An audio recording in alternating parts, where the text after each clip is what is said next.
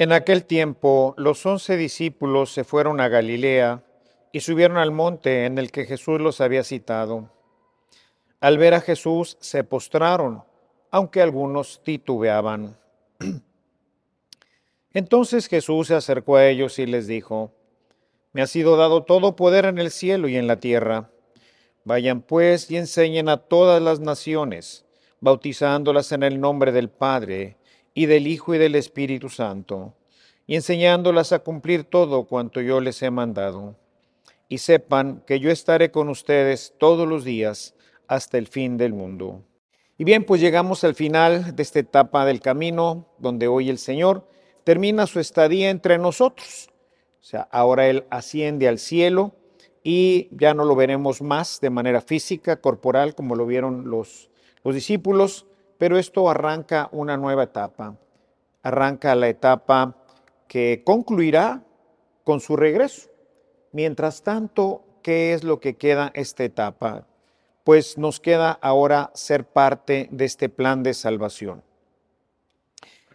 En este momento lo que Él nos invita pues es a continuar con su misión. La misión no terminó simplemente con abrir las puertas del cielo, sino que estas puertas quedaban abiertas para toda la humanidad.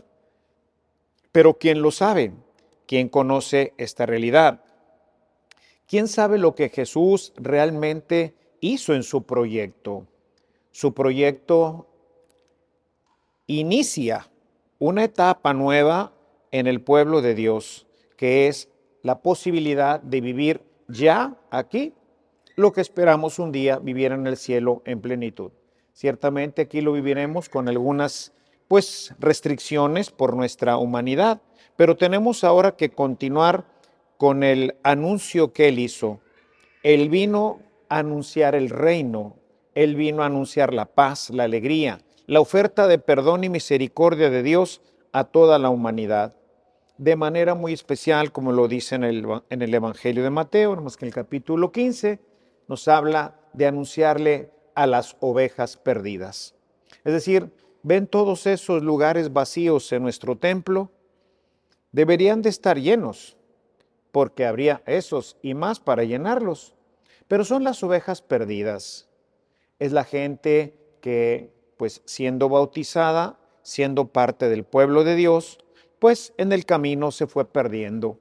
A veces algunos en etapas muy tempranas, quizás otros no tan tempranas, pero finalmente a ellos tenemos que hacerles conocer esta buena noticia que nos trajo Jesús para nosotros. Si nosotros revisamos la vida de Cristo, eh, pues veremos que no es tan simple, ya que la encomienda central que le encargó el Padre, pues era precisamente establecer el reino. Y esto pues poco a poco pues fue siendo asumido por la primera comunidad en base a lo que hoy nos pide Jesús. Jesús hoy nos pide ir más allá de lo que generalmente entendemos dentro, particularmente de la Iglesia Católica, que pudiera ser el bautismo, que decía ahorita pues es lo que generalmente todos participamos y muchísima gente que no está aquí. Y va también más allá de lo que llamamos la catequesis, esa enseñanza a la que también creo que todos los que estamos aquí nos hemos expuesto cuando éramos pequeños, generalmente para hacer la primera comunión o para la confirmación, que hoy, sobre todo nuestra diócesis, prácticamente se ha juntado con diferencia de un año, pero más o menos camina por ahí, ¿no? El maestro hoy nos dice que vayamos a ser discípulos. No se trata de pues un rito mágico como a veces piensa la gente en el tema del bautismo, ni tampoco una filosofía que aprendemos y retenemos. No se trata de hacer que alguien aprenda muchas cosas. Se trata de enseñar a vivir. Se trata de hacer discípulos. Esto pues nosotros no lo comprendemos muy bien porque en nuestra época esta palabra pues ya no es como nosotros aprendemos. Hoy nosotros vamos a la escuela y en la escuela aprendemos física, matemáticas, ciencias, etcétera, ¿no? ¿Qué es lo que dice el texto de hoy? El texto hoy utiliza en griego una palabra muy importante que se traduce en esta, en esta palabra eh, discípulo, que es mateteuo. ¿Qué significa mateteuo en, ah, en griego? Significa introducir a alguien en su vida. Eso es lo que significa mateteuo. Es decir, lo pongo así a nivel de nosotros. Es presentarle a alguien, pero con la idea de que esa persona, pues, entre en la misma dinámica que yo he entrado. Les voy a poner un ejemplo porque creo que es la forma más simple en la que nosotros pudiéramos verlo. Pensemos en un doctor. ¿sí? Yo, por ejemplo, en algunas ocasiones, creo que incluso he mencionado su nombre aquí entre ustedes, sigo a través de las redes a un doctor que si estuviera aquí, créanme que lo iría a ver y con él seguiría pues todo, todo lo que necesita mi vida para estar sana. ¿no? Pero bueno, él vive en Estados Unidos y pues difícilmente lo podría ver. Además, imagínense ustedes, si yo que estoy en redes y tengo poquitos seguidores, aquí me bombardean y toda la gente, pues, Monterrey y las áreas cercanas quisieran de repente tener una entrevista conmigo. Imagínense este doctor cuando me atendería, ¿verdad?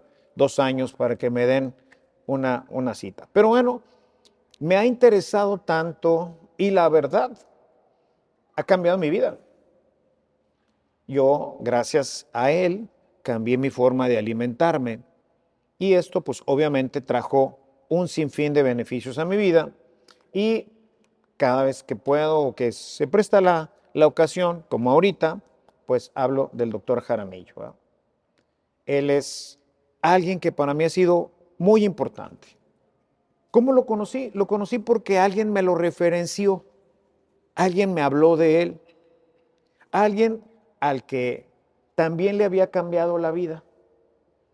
Él también lo había conocido, quién sabe cómo, pero él finalmente había empezado a seguirlo. Luego, pues obviamente, pues compré su libro, no solamente lo que viene ahí en las redes, sino que pues compré su libro, le invertí, ¿verdad? Para comprar un libro, un señor tomo de libro. Y bueno, gracias a eso hoy, la verdad, vale la pena dejar el azúcar. Digo, no, no se trata de, no, de no tomar ni un granito de azúcar ni un postre, ¿no? Ni tampoco de no comer harinas, pero sí de llevar cierta moderación y de comprender cómo funciona todo este tema de nuestro metabolismo. Y hablo de él. Creo que lo conozco bastante bien, o sea, al menos lo que es interesante e importante para mí. Pero es alguien que cambió mi vida. Y cuando veo a una persona así medio gordita, le digo, échale ganas, luego vas a empezar a tener problemas del corazón, del hígado, de esto y el otro. Y mira, yo encontré un método sencillo, fácil, bueno, fácil, ¿verdad? Al principio fue difícil, ¿verdad? Dejar la adicción al azúcar no es fácil, pero finalmente una vez que avanzas, pues te vas dando cuenta de que no es tan difícil. O sea, prácticamente puedo decir que como prácticamente de todo, pero las medidas y también algunos alimentos, pues con mucho con, mucho cuidado, ¿verdad? O sea, el tema de las harinas y como pan, pero poquito y todo el tema de carbohidratos, lo que tiene carbohidratos, pues poquito, en fin. Y me alimento muy bien, disfruto lo que como y disfruto también mi vida. Es decir, lo recomiendo. Exactamente eso es lo que quiere decir Matetebo. Es introducir a alguien. A lo mejor algunos de los que están aquí ya hasta se interesó en lo que estaba diciendo el doctor Jaramillo. Oye, déjame conocerlo. A lo mejor a mí también me hace bien. Si nosotros revisamos el Evangelio, especialmente en Juan, en el capítulo 1 vamos a encontrar algo muy semejante.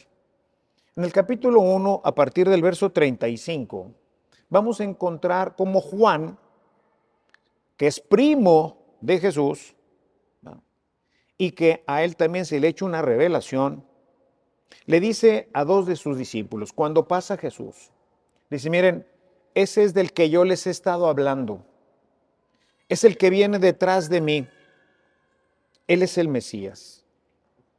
Era alguien esperado. Esos dos discípulos de Juan van con Jesús. Maestro, ¿dónde vives? Y dice, vengan y verán. Y dice que se quedaron todo el día con él. Es decir, hubo una presentación y luego en esa presentación ellos se interesaron. ¿Y qué hicieron después? Fueron y le dijeron a otras personas.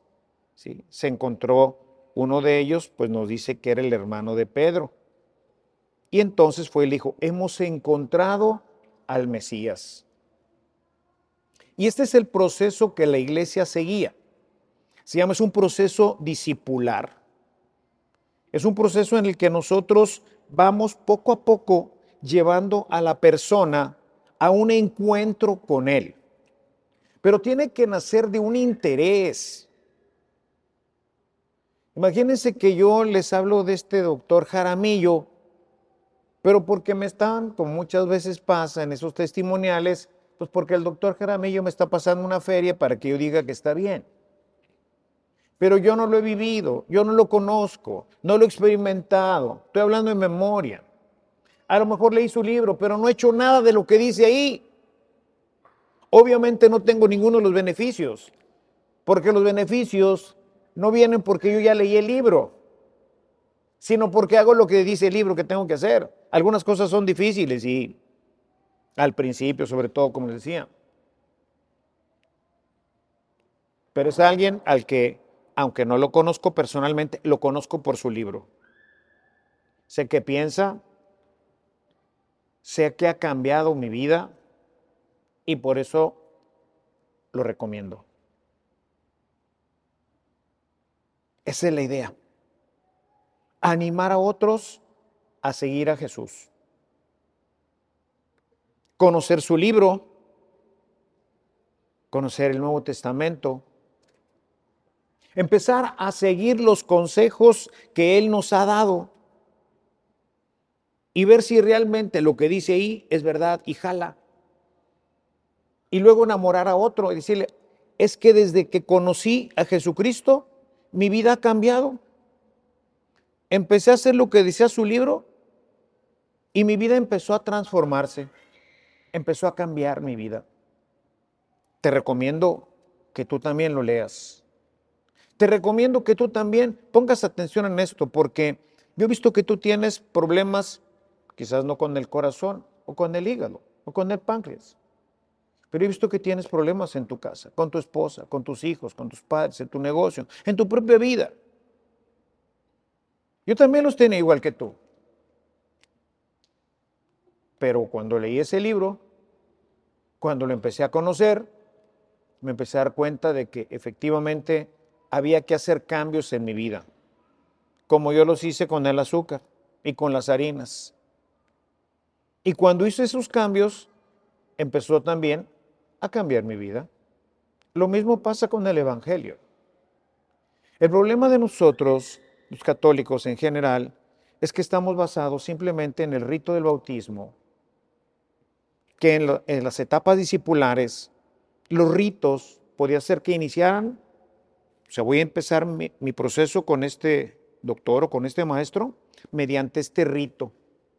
O quizás lo voy a terminar y me gradúo con este rito. Ese es el bautismo.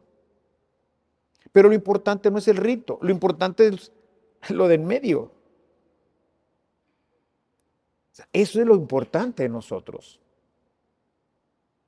Y eso es lo que nosotros tenemos que hacer, es lo que Jesús hoy nos pide. Sin embargo, no es así tan simple, porque el encuentro con, con Jesús, pues no está en las películas, no está en YouTube. El encuentro con Él está en la vida, está en el corazón de una persona. Y tenemos que ayudar a la persona a encontrarse con Jesús que tiene que llegar a tener una experiencia en su corazón. Tiene que conocerlo personalmente, así como Andrés llevó a Pedro para que conociera físicamente en ese tiempo a Jesús, ahora nosotros tenemos que ir empujando, guiando, dirigiendo a la persona para que lo conozca a través de la oración. Vean por qué hay tantos lugares vacíos. Porque no tenemos esta etapa discipular. No llevamos a la gente a la oración para que conozca a Jesús. No conoce su libro. No conoce su libro. Todo es de oídas, doctrina. La doctrina no cambia nada, son pensamientos que se cambian, los ritos son cosas que se olvidan. Yo nunca olvidaré lo que aprendí en mi propia vida. Cómo mantenerme sano. Bueno, hasta donde yo puedo, ¿verdad? Habrá otras cosas que no son controlables por mí. Pero lo mismo pasa en el cristianismo. ¿Cuántos de nosotros hemos leído su libro? ¿Cuántos de nosotros hemos puesto en práctica lo que dice su libro? ¿Cuántos de nosotros a través de esta lectura de su libro hemos llegado a conocerlo? ¿Cuántos de nosotros nos hemos movido a entrar en esa relación? Como yo les digo, bueno, pues para conocer a este doctor tendría que ser una cita no sé dónde y no sé cuándo me la den. Pero con Jesús no es así. Con Jesús puedo hacer una cita para esta tarde y que Él me platique. Él habla otro idioma. Habrá que aprenderlo si quiero comunicarme mejor con Él. Su libro está traducido en todos los idiomas que hablamos nosotros, pero Él habla en otro idioma diferente se aprende en la oración. Como si yo quisiera entrevistarme con él y fuera chino, pues ahora sí que tendría yo que aprender chino para poder hablar con él. Esto me llevaría tiempo. Sí. Como ven, hermanos, el trabajo que nos ha encomendado el Señor es un trabajo a largo plazo. No es algo que sucede ya. Fue al bautismo, vámonos. Vine a la catequesis, vámonos. Imagínense una hora de catequesis a la semana.